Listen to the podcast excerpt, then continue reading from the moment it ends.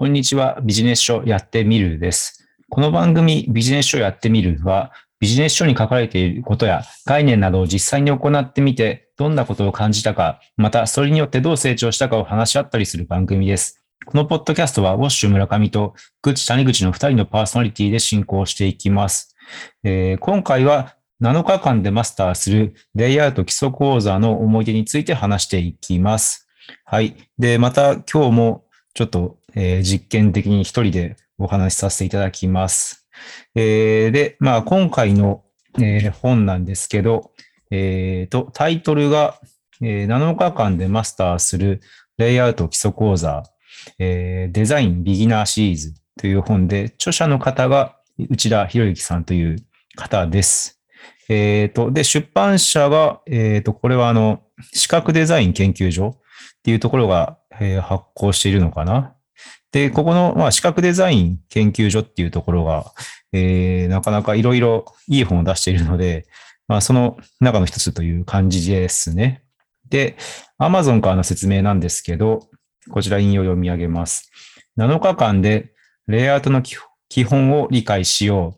う。レイアウトはセンスでやるものと思われがち。でも実は誰にでもできるものです。目的に合ったレイアウト様式を選んで、あとは形を整えるだけ。その方法を図を通して詳しく説明します。レイアウトをわからない、自信がないと思っているのは、単に基礎知識がないため。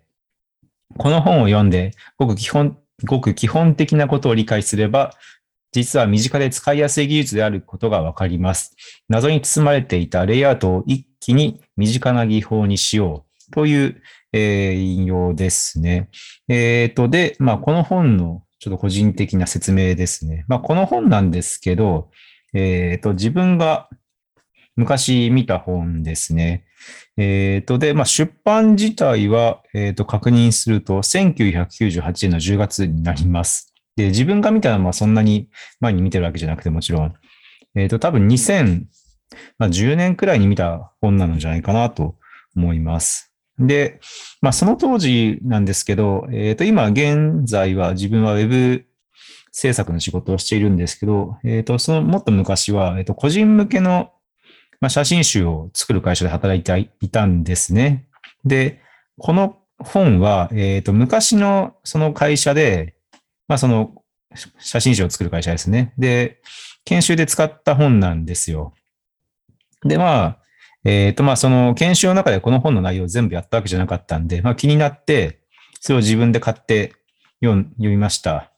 で、まあ、中身は、中身というか、まあ、本のなん、なんというかな、そう、構成はすごい古いというか、まあ、なんか昔の本なんだなっていう内容なん、内容じゃない、中身なんですけど、まあ、内容自体は最近の本とは、まあ、全然変わらないですね。えっ、ー、と、基礎について話してる本なので、なので、まあ、そんな感じの本でしでしたね。えっ、と、で、まあ、この本を見て何をしたかっていうことなんですけど、まあ、そのままで、まあ、レイアウトについて勉強しました。えっ、と、で、この本は会社の研修の本で使っていた本なので、まあ、えっ、と、作っていたのも写真集だったので、まあ、その日のうちに、まあ、仕事で、まんま同じことをやってみました。えっ、ー、と、まあ、同じことをやってみて、えっ、ー、と、まあ、それをこう、社内で見てフィードバックしてくれる人もいたので、まあ、その辺はちょっと助かったかなと思います。はい。えー、あとはその、まあ、レイアウトって、まあ、その紙とかそのデジタル上のものの中だけじゃなくて、まあ、日々のちょっとした整理、まあ、物理的にそのものをここに配置するとかしないとかっていうこととかも使えるので、まあ、そういうとこでも意識的にこうやってみたりしたいのかなっていうことですね。はい。えっ、ー、と、で、まあ、どういう効果があったかっていうと、まあ、これに関しては、やっぱり、もうその会社の研修で、まあ、こういう効果があるだろうっていう本だったので、まあ、仕事の品質っていうのは、あからさまに良くなったんじゃないかなと思います。もう思いますというよりか、まあ、単純に、まあ、自分っていうか、他の人が見ても、あからさまに良くなってました。で、まあ、それを見て、やっぱり、そのピンポイントでその実務実務に必要な、その実務書っていうか、まあ、実用書っていうのはやっぱ非常に効果があるんだなと実感しました。えっ、ー、と、まあ、やっぱりその、今まででもすぐできる本とかってやっぱり効果は実感できるんですけど、それでかつ、その自分の業務に近いもの、というかまあ、もうピンポイントのものっていうのはやっぱり非常にこの成長しやすいなっていうふうには思いました。はい。で、あとはまあ、スライドとか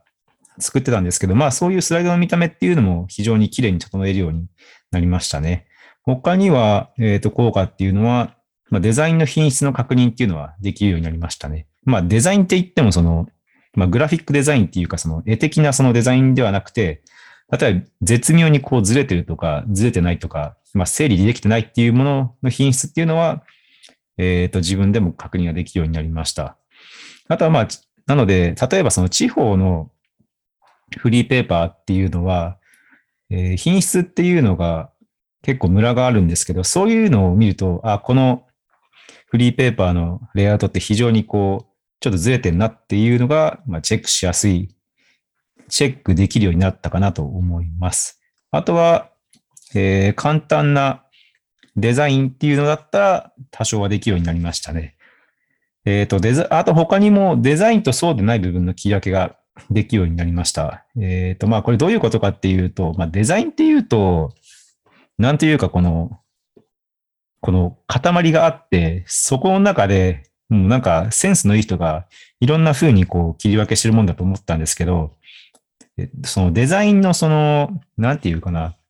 えっ、ー、と、デザインの、ここはレイアウトの部分で、まあ、ここは、まあ、グラフィックに関する部分っていう切り分けができるようになったので、まあ、一個一個その、まあ、レイアウトっていうのと、そのグラフィックデザインっていう部分っていうのを分けると、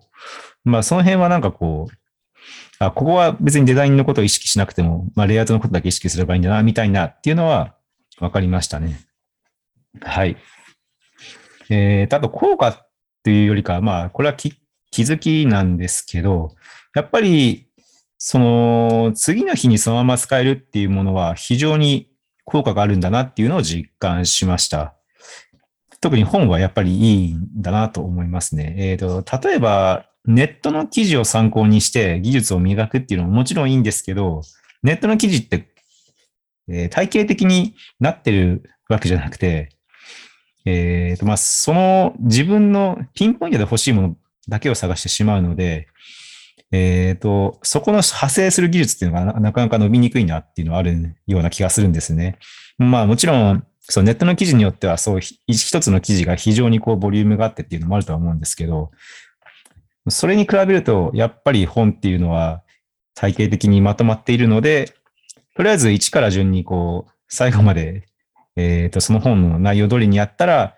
やっぱりめちゃくちゃ 効果があるなっていうふうには思いましたね。はい。えー、あとはまあネットの弱点で言うと、どうしてもその自分の知ってる単語で検索するんで、それ以上の知識がなかなか身につかないっていうのはあるとは思います。本であれば、えっ、ー、と、自分の知らない知識とかもまあ普通に載っているので、まあそういうとこが覚えられるっていうのがやっぱりいいのかなっていうふうに思いますね。はい。なので、えっ、ー、と、例えばこういう技術に関する本であれば、えっ、ー、と、まあ一週間程度で多分終わるとは思うので、他の本とかでもそこまでボリュームがなければですね。なので、一週間もあれば職場の人とまあ差はつけるんじゃないかなっていうふうには思います。まあ自分はちょっと職場の人と差をつけたかどうかわかんないんですけど、まあ自分の感覚で言うと結構差はつけたんじゃないかなと思いますね。はい。まあ、非常に良かったです。えっ、ー、と、まとめなんですけども、はい、まとめに入っちゃうんですけど、やっぱり、まあ、自分が使っている技術に関連する本っていうのは、絶対にやった方がいいのかなと思いました。まあ、これで、まあ、最近は本当に、まあ、いろんな本が出てるので、まあ、基準自分の技術に関連する本っていうのは簡単に多分見つかるとは思うんですね。なので、まあ、そういう本は絶対にやった方がいいのかなと思います。まあ例えば、Excel なんかだったら、結構、えっ、ー、と、使ってる職場が多いと思うので、まあそういう Excel の本とかってめちゃくちゃいっぱいあると思うので、そういう本をとりあえず一冊手に持手に見て、持ってみて、それを1から10まで愚直にやってみるのがいいのかなと思います。もちろん、まあ技術書以外でも、じまあ技術の、なんだもっとふわっとした概念の本とか、まあそういう自己啓発の本でもいいんですけど、そういうのでやる気出るなら、らやる気だけできても、出ても、技術は身につかないので、できれば個人的には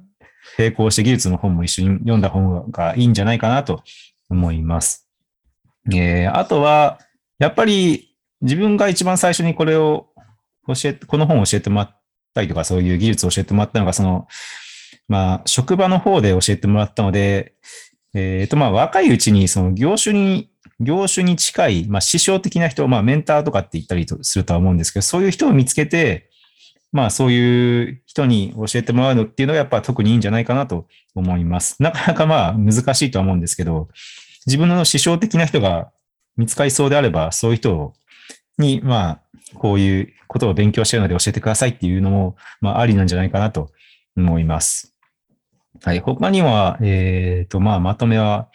基礎の技術っていうのはなかなかやっぱり変わらないので、昔の本でも、まあ、いいやつはいいんだなっていうふうには思いました。えっ、ー、と、まあ、この本はレイアウトに関する本なので、まあ、レイアウトに関する基礎っていうのは、まあまあ、さほど変わったりすることはないので、まあ、そういうものであれば、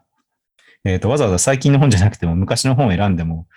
まあ、わかりやすいんだなっていうの、わかりやすいというよりか、別に言ってることは何も変わってないので、まあそういう方法でもいいのかなと思います。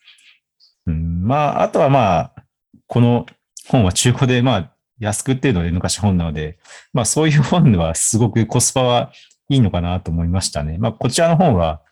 えっ、と、アマゾンとかで、えっ、と、中古で1冊1円で売ったりするような本なので、まあ送料だけですね。それで買えるので、まあ非常におすすめです。はい。えっ、と、今回は、えー、7日間でマスターするレイアウト基礎講座についてお話ししました。ではまた次回よろしくお願いします。失礼します。